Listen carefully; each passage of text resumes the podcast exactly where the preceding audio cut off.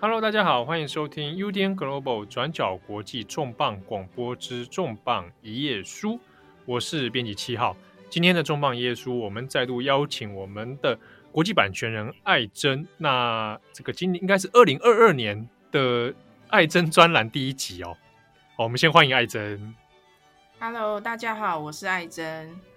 好，那虽然说现在大部分的国际新闻焦点哦都会放在乌克兰跟俄罗斯。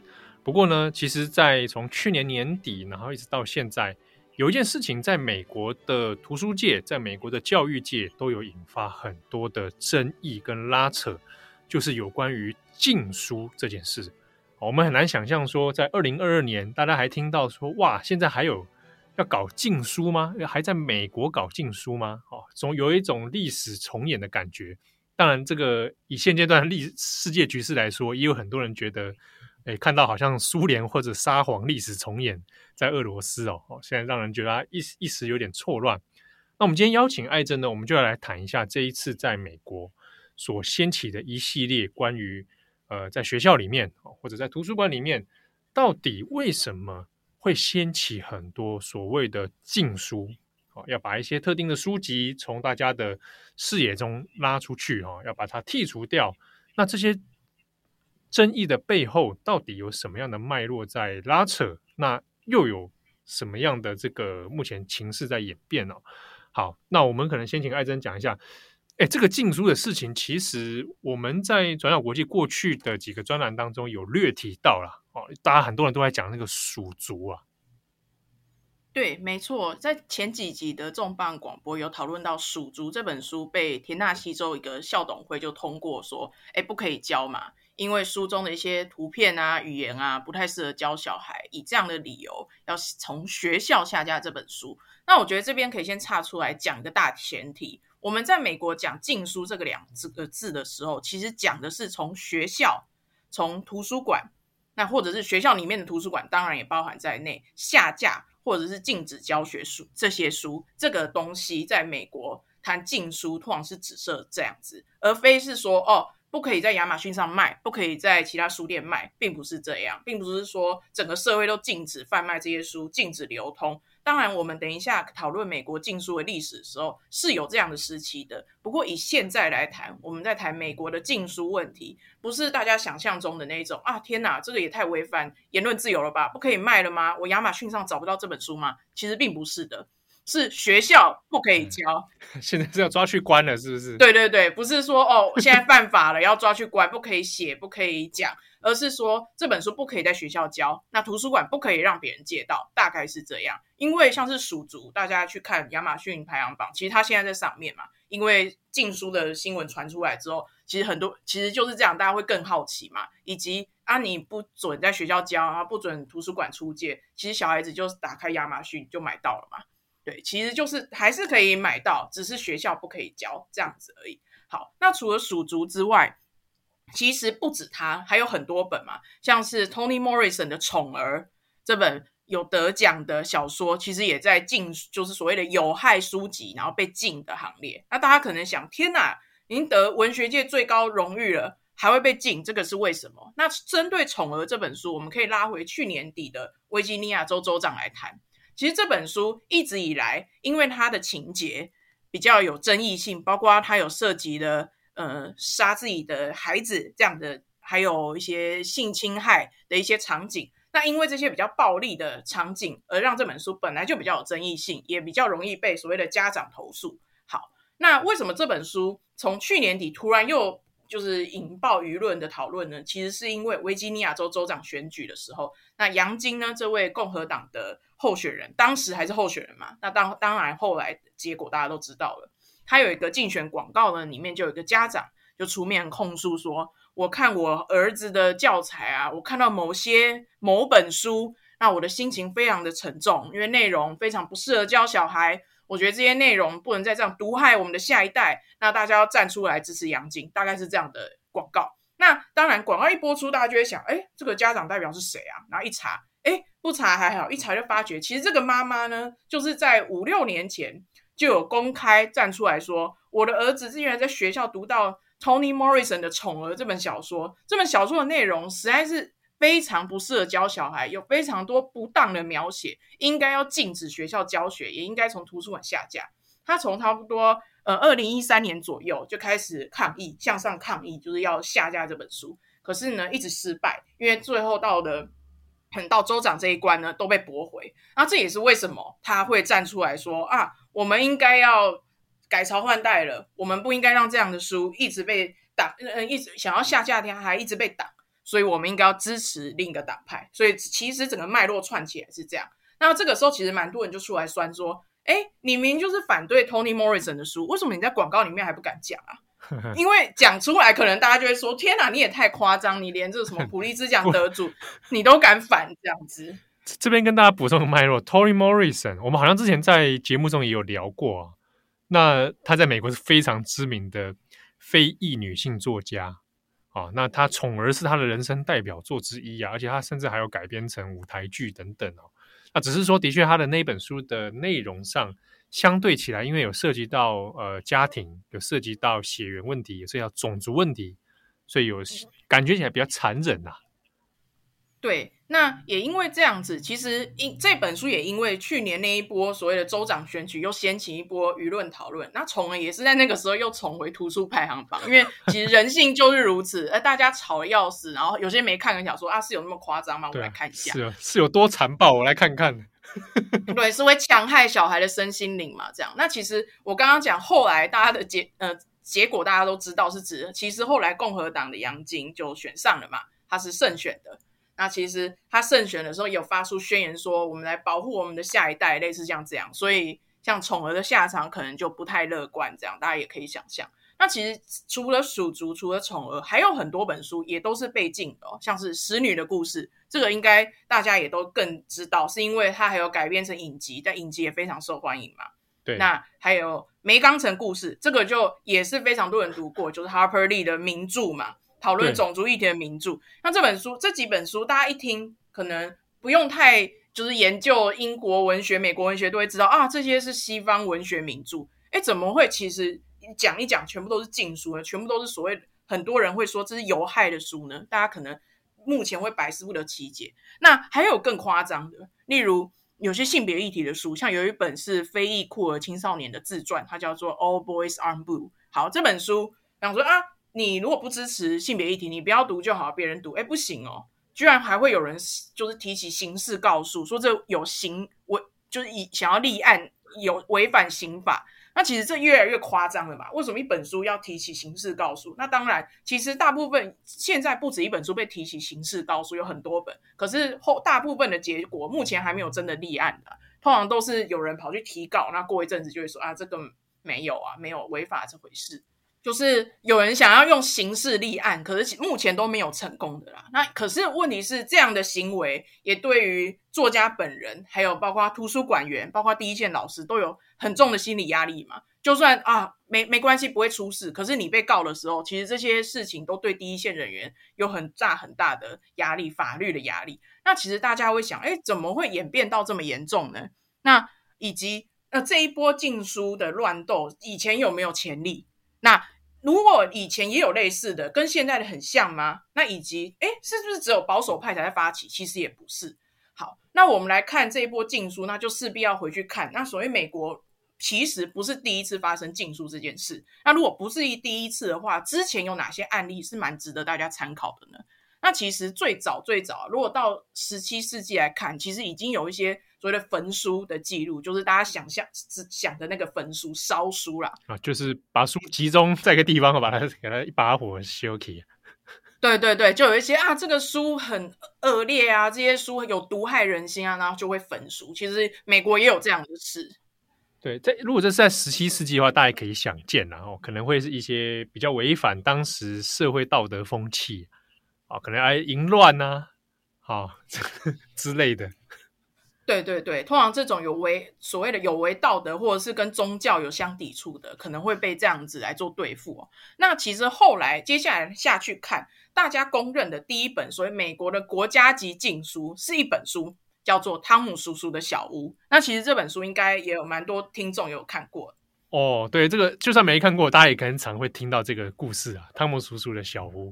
对，这本书描写了蛮写实的，去描写美国黑奴的处境，他们遇到的哪些困难跟压迫嘛。那其实这本书，呃，其实后来也被很多人点出，就是南北战争的导火线啊。因为这本书的推出是在南北战争差不多十年前嘛，然后后来引发整个国家的激变，然后也最后变成南北的分裂。那为什么说它是第一个国家级禁书呢？因为这本书在所谓的南方邦联，也就是南北战争时期南方组成的联邦的境内，其实在书店是被禁卖的，也就是这个的严重程度，就不是现在谈禁书这种哦，现在是不可以交嘛，还是可以卖？可是那个时候是说汤姆叔叔的小屋不可以卖，就书店不可以卖这本书，当然是只限南方，所以才会说这个是国家级禁书，这个的影响范围和它的所谓的严禁的程度是比较大的。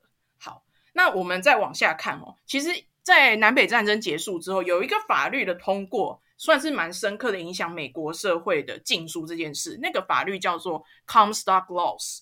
那为什么会叫 Comstock Laws？是因为是一个叫 Anthony Comstock 的人促成的。那他这个人呢，算是一个保守派运动者啦。那他也当过政府官员。然后那个时候他通过这个法呢，其实就是禁止所谓的淫秽文学流通。那什么叫不能流通呢？不可以乱寄淫秽色情的东西给别人，这个叫禁止淫秽文学流通。好，那接下来大家想，好，那啊，淫很淫秽，那谁来定义淫秽？哎，问题就来了，就是因为法律用字就讲个淫秽，谁知道什么是 淫秽？啊、什么？到底怎样程度叫淫秽？对不对？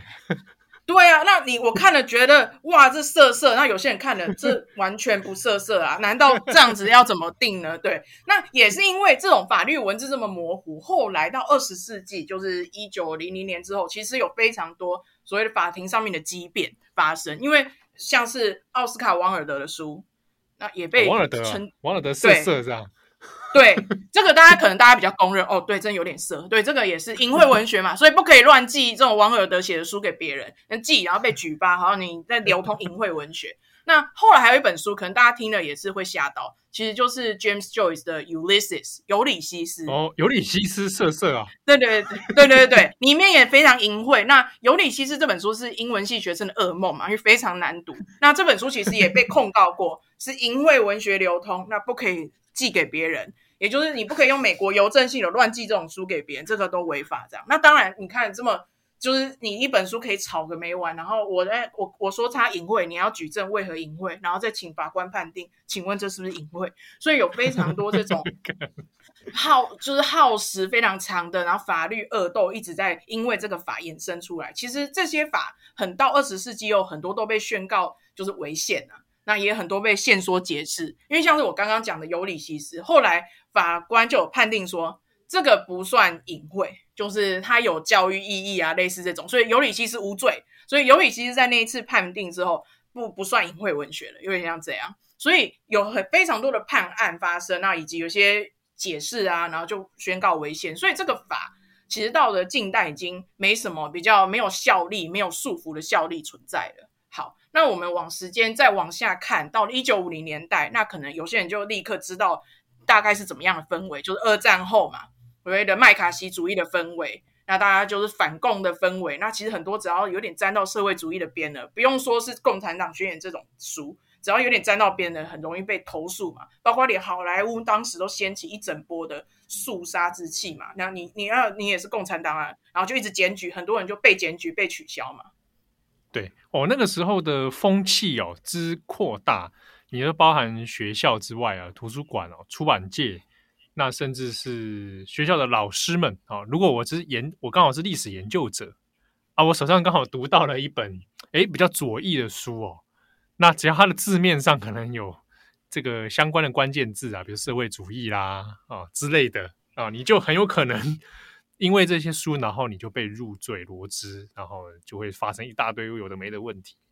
对，那其实到这边来看，大家是不是可以看到，其实一直到一九五零年代，这种所谓的禁书的影响范围和效应都很大嘛，都不是我们刚刚一开始讲的。近年其实就是在专指学校教育场域的事情。对，那到了六零年代，其实种族议题又有掀起一波的讨论。对。这个可以讲一下种族议题。那时候大家如果看六零年代，比较就是呃黑人民权运动正好是风起云涌的时候哦。那那个时候呢，有一些所谓的禁书，其实概念也是可能会有一些地方的州啊，他会觉得说啊，我可能是比较支持诶、哎、这个政府立场的，我可能比较反对黑人民权的，那我就会去排斥这一些相关的书籍，比如说金恩自己写的书啊，曾经就被阿拉巴马州的一些地方团体就抗议说啊，我们这边不要流通金恩的书。那我自己有买过一个绘本，叫做《兔子的婚礼》啊，《The Rabbit's Wedding》。那台湾叫做翻译成叫《黑兔与白兔》啊。大家听到黑跟白，大家可能就有有一点这个感觉啊，一有一点这个这个印象。它其实是一九五八年出的绘本。那它的故事非常单纯，就是在讲一只黑色的兔子跟一只白色的兔子呢，两个人两个兔子准备要结婚，然后就接受森林里动物们的祝福。那它里面就不断在绘本嘛，哈，所以它不断会重复说，到底，诶，你有多爱我，我有多爱你，这样子，然后最后这个美好结局，啊，他也没有讲那个兔子的性别或什么的，它其实就是一个小动物的故事啊，我感觉很温馨。但是呢，当时推出之后没多久，就在其实也就是很多南方州啊，或者像阿拉巴马州就有提出说，哎，我怀疑这本书他在鼓吹黑人跟白人通婚。我觉得这本书有点太邪恶了啊！它是违反美国传统价值，所以就有去抗议说，要求这本书必须从学校跟图书馆下架。哦，那那个时时间点，其实市场是可以流通的，就你你在书店其实是可以买，但是呢，学校跟图书馆你就不能把它让它出现在大家的面前。那一番争议之后，其实随着民权运动的这个高潮过去，然后那民权法案也通过了。那这件事情就其实也就比较和缓一点，那又重新在美国的学校啊、图书馆啊可以看到，所以在当时其实，即便连像绘本这种东西，它也有可能会被大家解释成一些那种诶其他的政治意图啊之类的。对，那从这个例子也可以看得出来，诶，到了六零年代，大家的主诉开始针对学校嘛，还有图书馆了，因为其实这种不准流通、不准贩卖的，都经不起所谓美国的考法律的考验。其实像我刚刚讲的那个所谓的禁止淫秽文学流通的法律，后来很多都违宪的嘛。所以到了比较近年，那我们再往下谈，从六零年代再往下谈，其实一九八零年代呢，是大家公认的。就是在最近这几年之前，上一波所谓的禁书风潮，就是在一九八零年代，也就是雷根的时代。但那个时候，其实雷根的竞选并没有把所谓的打击色情图书当成他的主诉，并没有就是大高举这个大旗，就是把它当成最主要的就是呼吁这样。可是，在雷根时期，确实他的一些主张衍生出来了，变成了一波所谓检举图书下架。当然，这边也一样是针对学校跟图书馆的书籍下架啊，还有检举这些不当教学啊的一个高峰。那其实那个时候，一九八零年代，很多人是一年哦，在那个是这个是美国图书馆协会统计的，他们一年是收到差不多七八百件投诉的哦，就是七八。对，一年收到七八百件投诉，说这个书有问题，这个书危害身心灵，这样子是这么多本的。好，那其实那个时候这一波高峰，当然引起很多的争议。那也是因为那一次的，呃，那十年的这个风潮呢，催生的后来有一个活动叫做禁书周。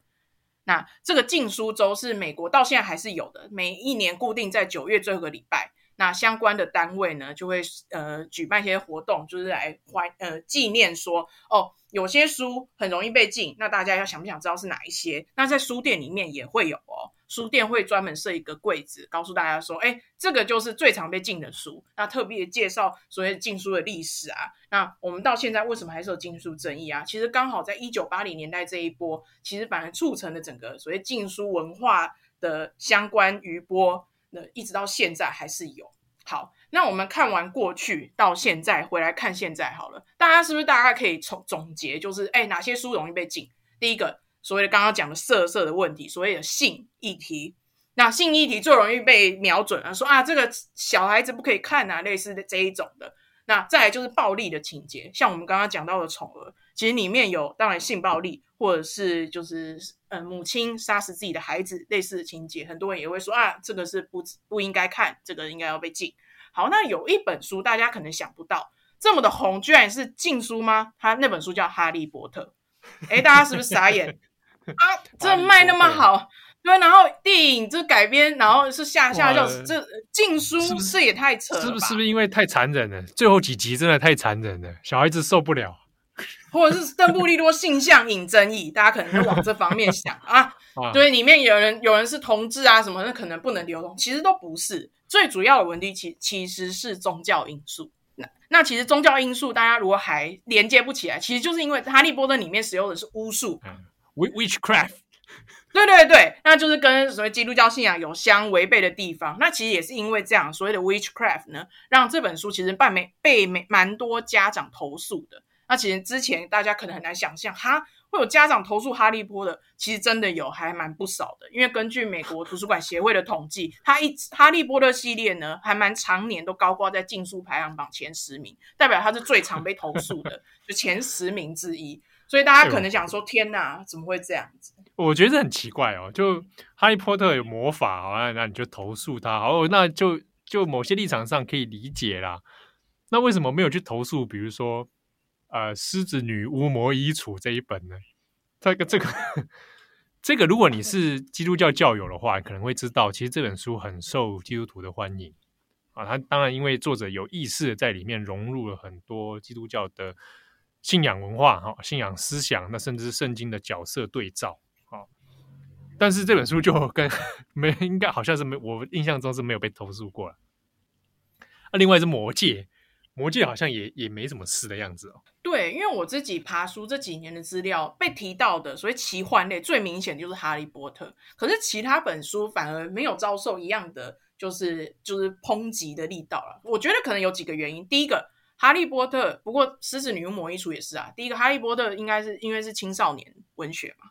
嗯、那还有就是，他的确也是最火红的。如果在青少年当中，目标最大的。对对对，自然就被当成首要目标来做针对。好，那我觉得大家如果很难想象宗教因素的话，可是我觉得有一本书大家应该都多少听过，因为宗教的原因受到很大的争议，就是达尔文的《物种起源》。嗯，因为这本书就是完全挑战，用演化论挑战的所谓原本的基督教的解释嘛。那这本书其实是差不多在一八五九年的时候推出的，原本是在就是欧洲推出嘛。那那个时候就已经掀起轩然大波了。后来这本书到了美国，其实也是一样。它在二十世纪初有一度在田纳西州是有被禁止教学，学校不可以教这个。所以就我想说，这生物课也不用上了。这其实这个争议，其实，在对台湾来说好像也不陌生，因为这个算是世界知名的，就是关于说到底要不要教演化论这件事情。对，那其实这样子回去看，大家是不是就可以更比较理解为什么哈利波特也会被禁呢？因为其实宗教因素的影响也很大，也有不只是他这本书是因为宗教因素被禁的。好，那我觉得接下来还可以再讨论另一件有趣的事情，就是哎，这样听下来，大家是不是觉得啊，都是保守派在禁嘛？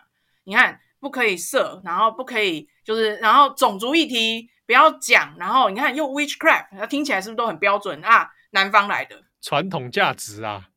对对对，就是保守派人嘛，就是保守派的都是保守派的乱。哎，其实不是哦，其实在美国也有自由派的禁书哦。那大家是不是想说，哈，自由派为什么要禁书？其实就是因为有些人觉得啊，我就拿种族议题为例好了。有一本书在二零二零年在加州的国高中被禁教，那本书大家可能很难想象，是《梅冈城故事》啊。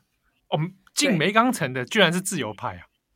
对啊，大家是不是可能原本 原本想说啊，禁止教种族主义的什么一定是保守派嘛？什么啊，不要再撕裂美国，不可以谈。不是哦，是自由派说不可以教梅冈城故事。为什么呢？其实，在加州那个案例是因为这样，因为梅冈城故事里面有非因为在描述种族的冲突，自然就会讲很多所谓的 N word 一些种族歧视的字在书里面。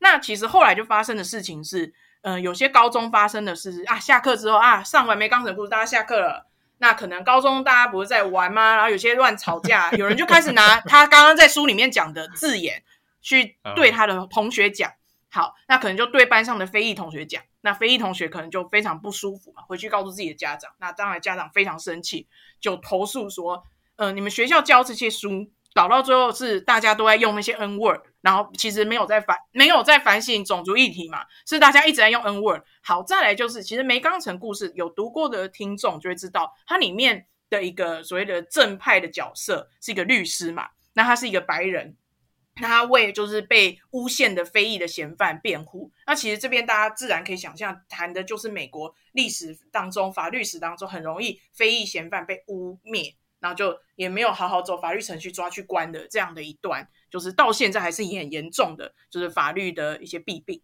那故事里面讲的这个正直的律师就是一个白人，就是说一个很好的白人。那其实到现在的角度来看，对这样的描写是会有疑虑的。因为一样，就是又是一个所谓的白人救世主，那白人救世主来救黑人了。有一段时间很流行这样的叙事，可是到了现在来看，这样的叙事其实是有蛮不合时宜，而且不恰当的。为什么又一直在强化说是白人救世主要来救黑人？其实这一件事情在几年前的奥斯卡也有过争议。不知道大家有记不记得一部的最佳影片，可是被骂爆的片，叫做《幸福绿皮书》。对，就是弹钢琴的这一部。对对对，那这部片为什么会被批评呢？其实也是一样的问题，就是啊，遇到一个人很好的白人，或者是一个正直的白人，那来改善黑人的处境，类似这样的叙事，在当年因为这个其实只是前几年发生的事而已，前几年居然还得奥斯卡最佳影片，其实当场有非常多人提出严正抗议，就是说这样，首先这部片它拍的也没有多好就算，你还在加强这种叙事，都已经哪几零年代了这样子。对，所以这样的叙事其实到现在是颇有可疑之处的。那也因为这样，后来有非常多位说非裔的家长，还有其实也有白人家长提出抗议啊。后来在加州这一区就不准教梅冈城故事了。那也不准教的还有一本书叫做《顽童历险记》，就是那个那个马克吐温的《顽童历险记》。那里面一样有很多 N word，那有一些对所谓的污言秽语的状况。那也是因为一样的原因就不准再教。那还有另一本书，斯坦贝克的《人鼠之间》也是类似的问题，里面可能有很直白的讲到一些侮辱性字眼，那最后都被判定为不可以教。那其实从这边大家可以看到，哇，所以自由派也会禁书。那他们举出的理由貌似很正当。我在讲，他们就是说啊，我们要维持种族正义啊，你教这些反而让大家开就是加深种族之间的冲突啊，大家都没有去反省啊。可是以种族平等为名来。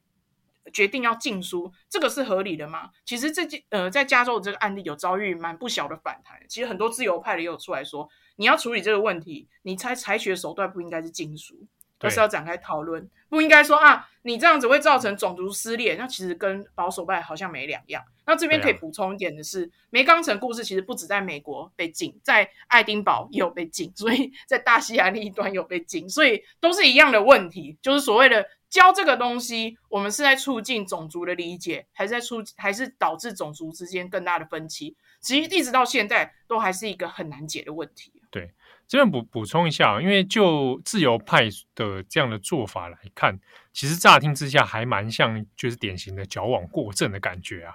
哦，就是我啊，里面有有这样的 N word，所以我就最好大家都不要再去看。但是呢，有些像比如说梅冈城故事。哦，或者是刚刚讲到几本书，它有它的时代背景，对，有它的这个社会脉络存在。那如果因为 N word，所以干脆大家都不要读，那其实反而是有一点本末倒置的一个事情。我我补充一点，就是我我有一年在波士顿的时候，那那时候因为在一个学校里面做档案研究，然后他的档案室里面就有，他因为有开放，比如说你是大学生或者是。呃，高中生你可以来做一些假期的一些呃个人 research 这样子，然后所以要开放很多档案让你去看。那那时候就有我有看到一个，应该是一群大学生吧，他们去调阅档案，然后那时候档案局的主任还有跟他出来跟他们解释说，啊、你们等下看到的这些档案里面呢、啊，有非常多的 N word。那请大家要注意，那不是在骂人，那是因为在那个年代。他们看，他们研读的是呃四零一九四零到一九五零之间的年代。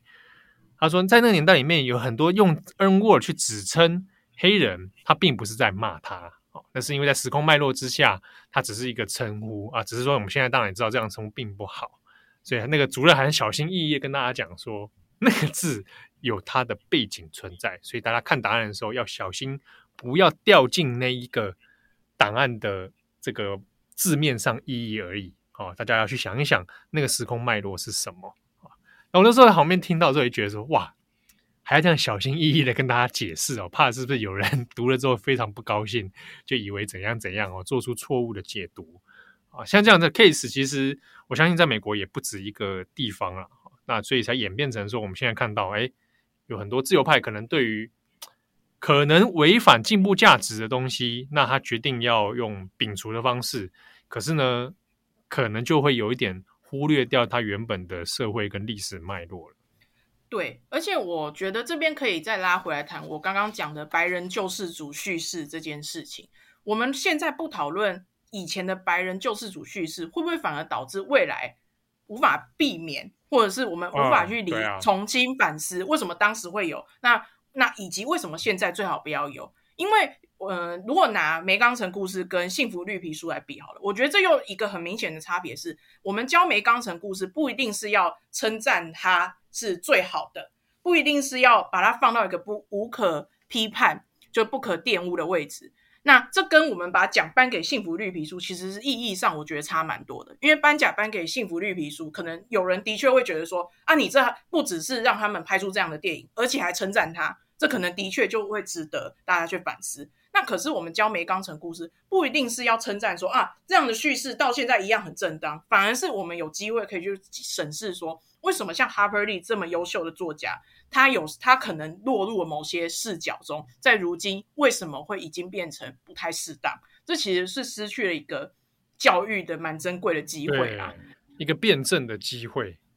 哦，你才有可能在说，哎，我我站在什么样基础上一步一步往前嘛？啊，不然这样的话，你说很多大部分历史资料其实都不能读啊，对不对？对，那好像都很冒犯这样子。对啊。那我觉得，那接下来我们就可以再来谈，现在这一波遇到的最主要的问题是什么？那其实这一波最大的问题就是所谓的法律战这件事。那我们刚刚提到所谓历史的几个案例，大家是不是可以看出来，以前的确有那种蛮不合理的法律发生？例如，就随便说我要禁止淫秽文学，然后大家不知道怎么解释，然后引发很多法庭的冲突。那到了后来呢？其实近年近几十年比较常发生的都是那种。家长啊，要不然就是投诉啊。那投诉了之后，可能学校的学区的董事会就要讨论嘛。那可能董事会讨论完，还真的就说好，那就禁了。那禁了之后，可能又有公民团体出来说，怎么可以禁？那类似这样子，然后就开始争吵啊，那或者是请愿啊。那大家听到这些比较近年的案例，其实都比较不是所谓上面有个法律规定下来说啊，这些不可以怎么样。比较多都是所谓的家长或公民团体由下往上这种抗议或者是检举，那才导致下降。可是到了这今年，我应该说从去年到今年，其实发生的比较大的争议是那种法所谓的由上而下的法律的压迫好像回来了。为什么会这么说呢？其实这个就要勾回我们在前几集就是谈保守派书籍大逆袭那一集，有讲到一件事，叫做美国的批判性种族理论之乱。如果听过那一集的听众可能会记得，诶，那我们这边再解释一次，什么叫批判性种族理论之乱呢？其实就是二零二零年开始呢，在美国的政治圈呢，开始掀起一波风潮说，说我们不可以一直在学校。对学生灌输一些理论，叫做啊，美国根深蒂固，有很多地方都有种族歧视。然后再来就是跟白人学生说，其实你们历史，呃，长期历史演习以来，你们一直都特权阶级。他们会觉得，哎，你在学校教这个，你在学校教这种批判性种族理论，好像在鼓吹学生反白人。好像让他们不很不爱国，因为原来我爱的国家是这种种族压迫国家，我要怎么爱国下去？然后再来就是你教这种东西，大家反而种族冲突更严重。有一波就是保守派，就是非常反对这样的教学，那所以就掀起所谓的批判性种族理论之乱。也就是说，我们不只是就是在就是街上上书啊，说不可以不可以教这个了，我们是直接打法律战。那直接就是申请，就是立法单位要通过相关法规，直接禁止就是当地的学校教学批判性种族理论。那当然，这个又是不是又很模糊？什么样的教学算是批判性种族理论？啊，我教美国种族歧视，哎，我为什么不能教？这不是事实吗？所以一样，其实到现在为止已经有十四州通过法规了哦，也就是法律规定你就是不可以乱教哦。那也就是你会违法哦。那是不是大家就可以想象得到，在第一线的老师？跟图书馆员是不是压力非常大？因为现在已经不是民众投诉的问题了，而是真的立法通过了。你做这件事不只是惹到别人而已了，而是犯法了。他们是可以用法律来惩罚你的。所以这个批判性种族理论之乱，是不是自然而然课程教材跟学校图书馆不可能就是逃过嘛。因为我说不能教，当然是这个书不可以给学生看啊。那我我课堂上不教，那图书馆有这样像话吗？是不是大家可以想象，这全部都是连在一起的？我不可以说啊，我不可以教，可是图书馆还有嘛？这是不合理的。所以也自然而然，这个批判性种族理论之乱呢，就烧到了图书嘛，那不烧到了教材嘛。那其实现在第一线面对的问题是，其实这些法律语言都很模糊，大家都不太知道要怎么遵守，就算想遵守，也很怕自己还是违法。我就以德州为例好了。因为德州有一些新的法律哦，就包括前面讲的这一波新通过的法律，规范老师怎么教学的。他就讲说啊、哦，我今天不只是种族议题哦，我只要是高度争议议题。请问一下，什么是高度争议议题？从第一点就产生问题，这主持就很不明确，到底在讲什么？好，对，所谓的高度争议议题呢，只要你要教这个议题，你必须同时讲两造的观点，你不可以只讲一个，你也不可以偏袒任何一个。好。大家想说，哎，很公平嘛，很对啊，很本来就该这样啊，你不可以只挺同啊，也要反同啊，跟让学生自己选啊。好，可能在性别议题，大家觉得还没有那么明显。可是，如果我们今天要教纳粹大屠杀呢？我们今天来教一个啊，纳粹大屠杀就是发生，嗯，犹太人被迫害嘛。哎，你不能只偏袒一造的观点啊，我们要呈现反方观点，所以就一定要跟学生说，嗯，可是也有可能这件事没存在过，因为还是有嘛，到现在还是有人说纳粹大屠杀是假的。没有存在过，对，或者说其实必须发生，因为这才叫两造观点嘛。其实大屠杀很合理，就是要其实这件事是对的，我要同时教这个观点给学生吗？因为到这边来看，是大家就可以明显感受出，其实这件事情非常难执行。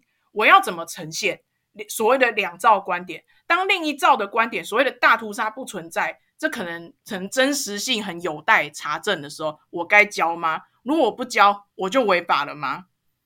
那我又要怎么教这样的事情？其实从这边来看，就可以看出这个法律的荒谬之处和难以遵行的地方。其实它非常多层次不穷的一条法律，很模糊的写说啊，争议议题你要呈现两造观点，可是，在实际执行上，给第一线的老师还有第一线图书馆员造成很大的压力。例如，图书馆我不能只有描述大，呃，我不能只收藏着安妮的日记，我要收藏一些就是支持我，我的奋斗。对，放在旁边吗？我这样才算呈，就是呈现两造观点嘛。那其实我觉得呈在图书馆可能呈现还没有那么的，就是让人难以处理。像在课堂上面的教学，我想是如果以那最大屠杀这个例子为例的话，我觉得是很明显让老师非常的苦不堪言，不知道该怎么进行的。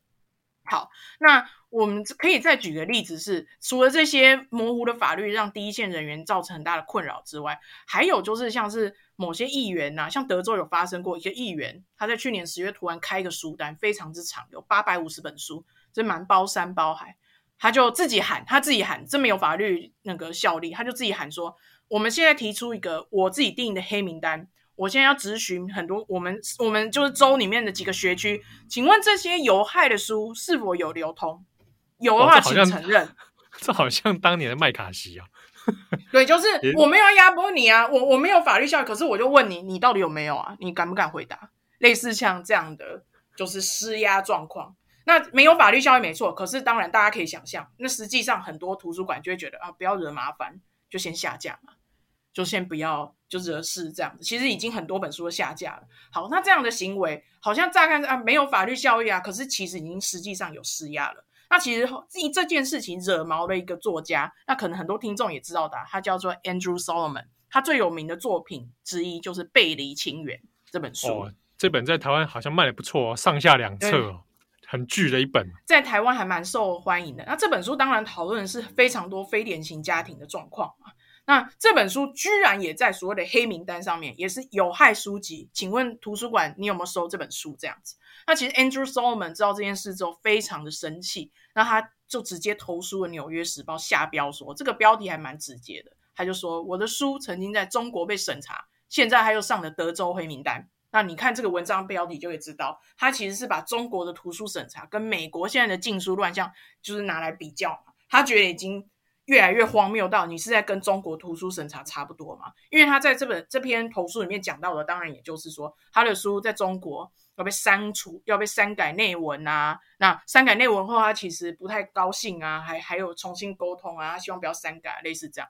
他就是意思就是我没想到这样的事情在美国居然要发生类似的事吗？居然说我的书是黑名单，请问你有没有收入？那没有讲出口那句话，其实就是叫大家最好赶快下架。这样的事情难道不荒谬吗？那其实这篇文章就是也大家可以去观赏哦，就是他讲的蛮切中就核心议题的。那其实大家看到这边就会想说，哇，这个现在最大的问题其实在于说变成法律施压了，变成说我不只是什么。就民间团体投诉抗议了，不只是民间团体两造在互相斗争了，而是变成我现在直接通过法律，就说你哪些东西不能交，哪些东西不能流通的时候，这已经变成一个法律压迫性的问题了。那可能到了目前为止，其实这个状况算是越演越烈啊，因为像是德州。这个属于有点重灾区啊，那个州长就加码说啊，我们要清查校园内色情教材啊，你看又又是类似的类似的标语，就是说啊，这些是色情的东西。那包括有另一个卡卡罗来纳州州长还说，像什么教一些酷儿文学啊，这些都是猥亵图书啊，要全面清查，都敢直接这样喊，就说这些是猥亵这样。所以大家也可以听得出来，除了种族议题。除了所谓就像是历史议题，像纳粹大屠杀这样历史议题，其实性别议题也是一个蛮重灾区的。因为像是美国图书馆协会，它统计说啊，呃，每一年最常被投诉的书，他们都会统计，所以才会有排行榜嘛，所以才会说《哈利波特》上榜，这些事都是有统计的。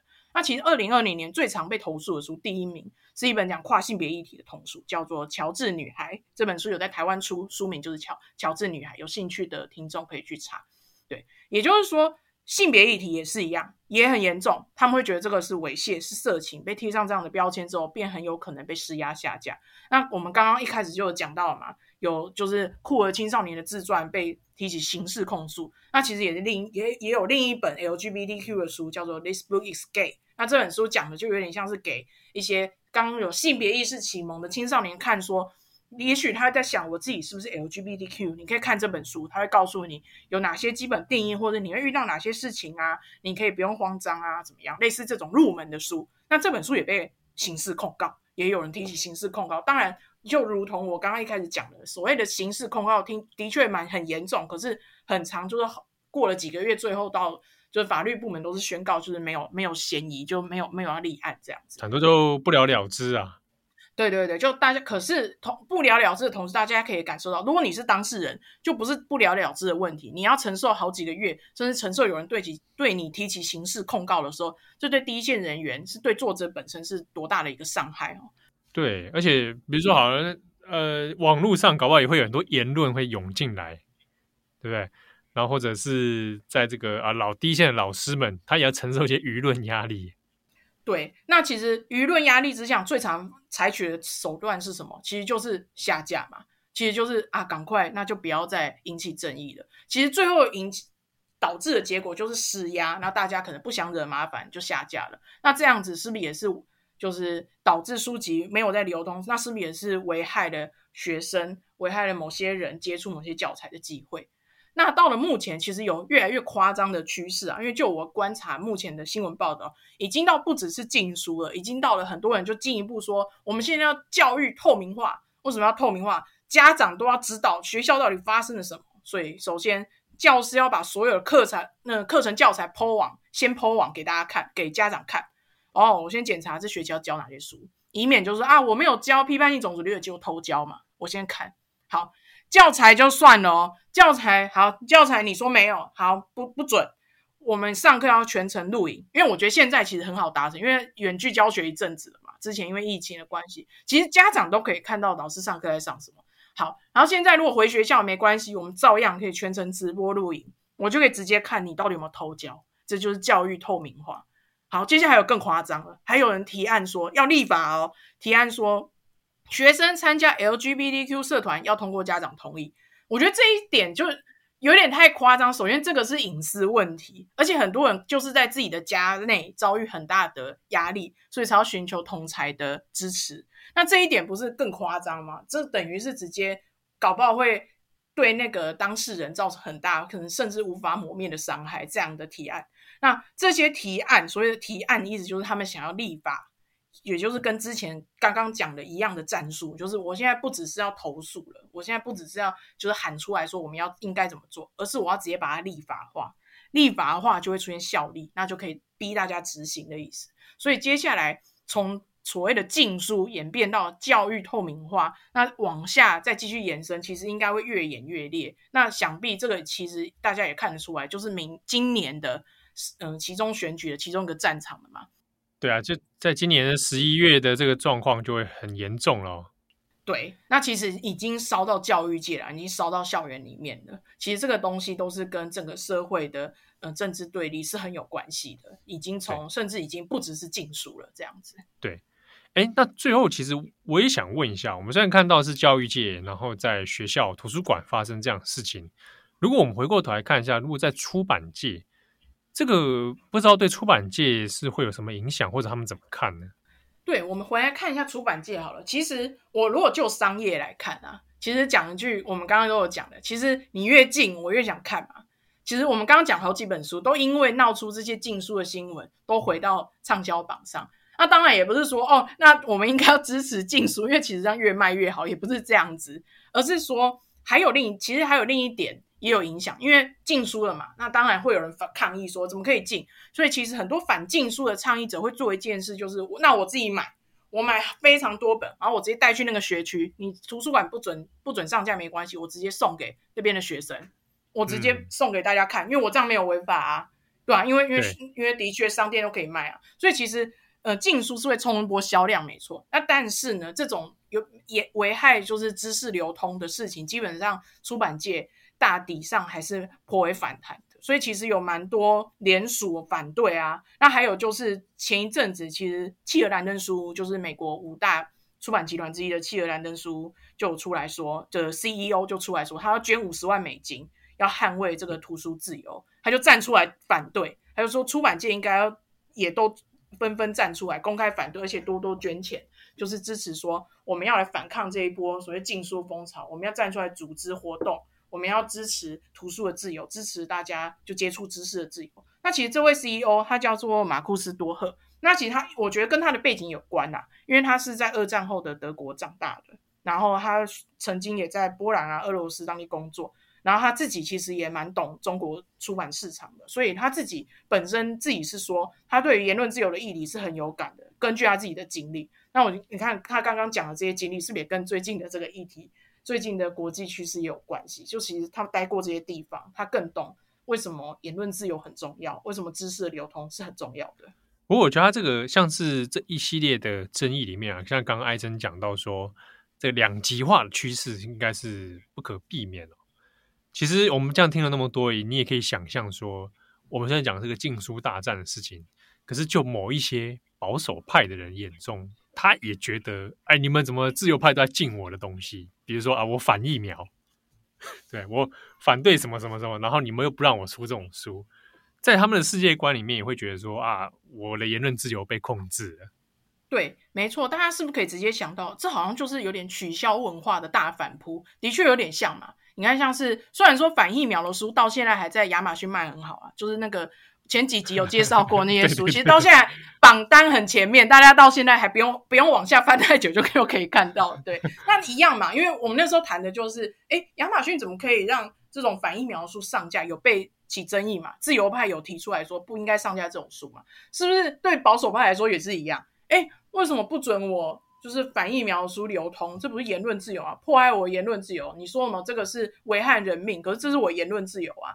凭什么你站在你的立场就是这个就是危害人命？那我的立场你就变成说啊，我这种行为是危害言论自由，就是有点像是这个取消文化的反扑啊，就是你取消我，那我禁你的书啊，有点像是这种的。那从此我觉得也可以看得出来，取消文化这件事为什么长久来看是负面效益居多的？因为你高举着所谓的自由正义的大旗，你做的是封禁言论的事情，其实就是没有要讨论。那没有要讨论，结果就是会一来一往之间越来越报复性攻击，就会变成啊，你敢封禁我是不是？那我们都不用讨论，那我也封禁你啊，就会变成像这样子。这我觉得算是整个取消文化到现在很难以解决之后衍生的一个副作用之一吧。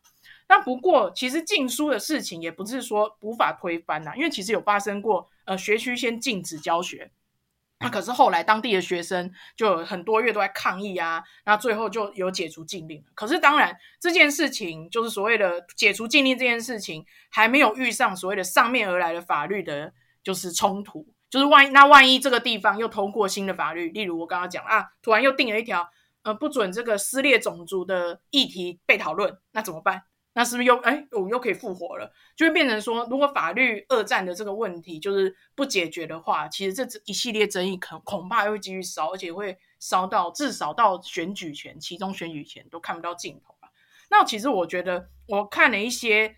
呃，就是相关报道也有很多是读者投诉啊，我觉得蛮有趣的是，《纽约时报》他做了两期的纽读者投诉，一期是专门收集学生的，一期是专门收集一般人的意见。那我看到有一个意见实在是太太有趣了，他就直接说，对，他就说：“天哪，这群人一直在禁书，可是他们都完全忘记一本书，他们都没注意到这本书非常的恐怖，里面有谋杀、虐待。”说奴役别人、杀小孩这些情节全部都有，每个人看的绝对会吓吓死、做噩梦。那本书的书名叫做《圣经》，然后你看到这一篇 就觉得非常有趣。可是这一篇当然一看出来，想必又要引起很大的骂战的嘛。不过的确，大家就也看出这个吊诡之处，就是这个解释的幅度。所谓的嗯，因为是暴力不准看，可是明明有些书也很暴力，却没有被禁。